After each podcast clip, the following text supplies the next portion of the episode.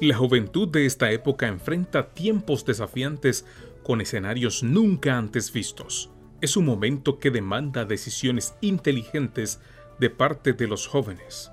Ejemplos y enseñanzas de las Escrituras. Una colección de lecturas devocionales que extrae grandes lecciones de diversos personajes de la Biblia.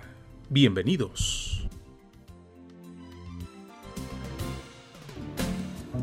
Hola, ¿qué tal amigas y amigos? La meditación para hoy lleva como título ¿Qué prefieres? y está basada en Mateo capítulo 16 versículo 26 que dice ¿De qué sirve a uno ganarse todo el mundo si perdiere su alma?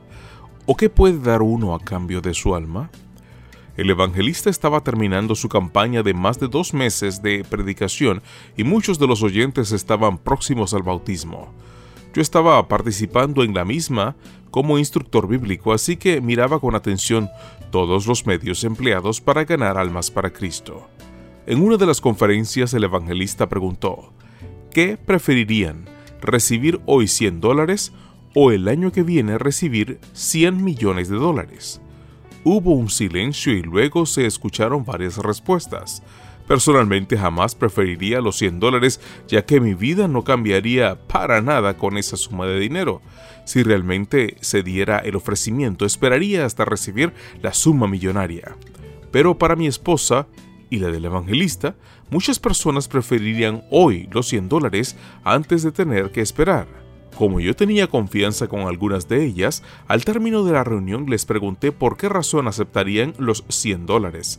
La respuesta que más recuerdo fue, prefiero los 100 dólares hoy porque no sé si realmente alguien podría darme 100 millones al cabo de un año.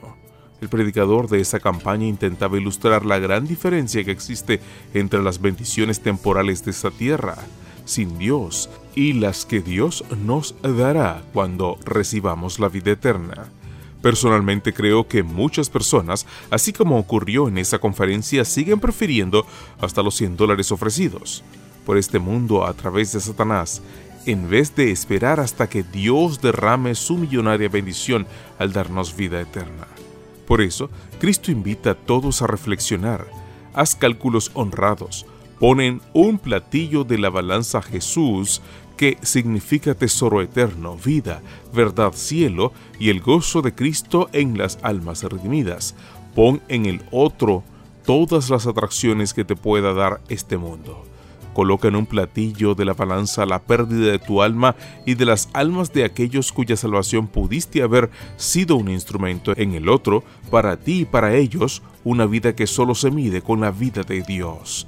Calcula para el tiempo y la eternidad.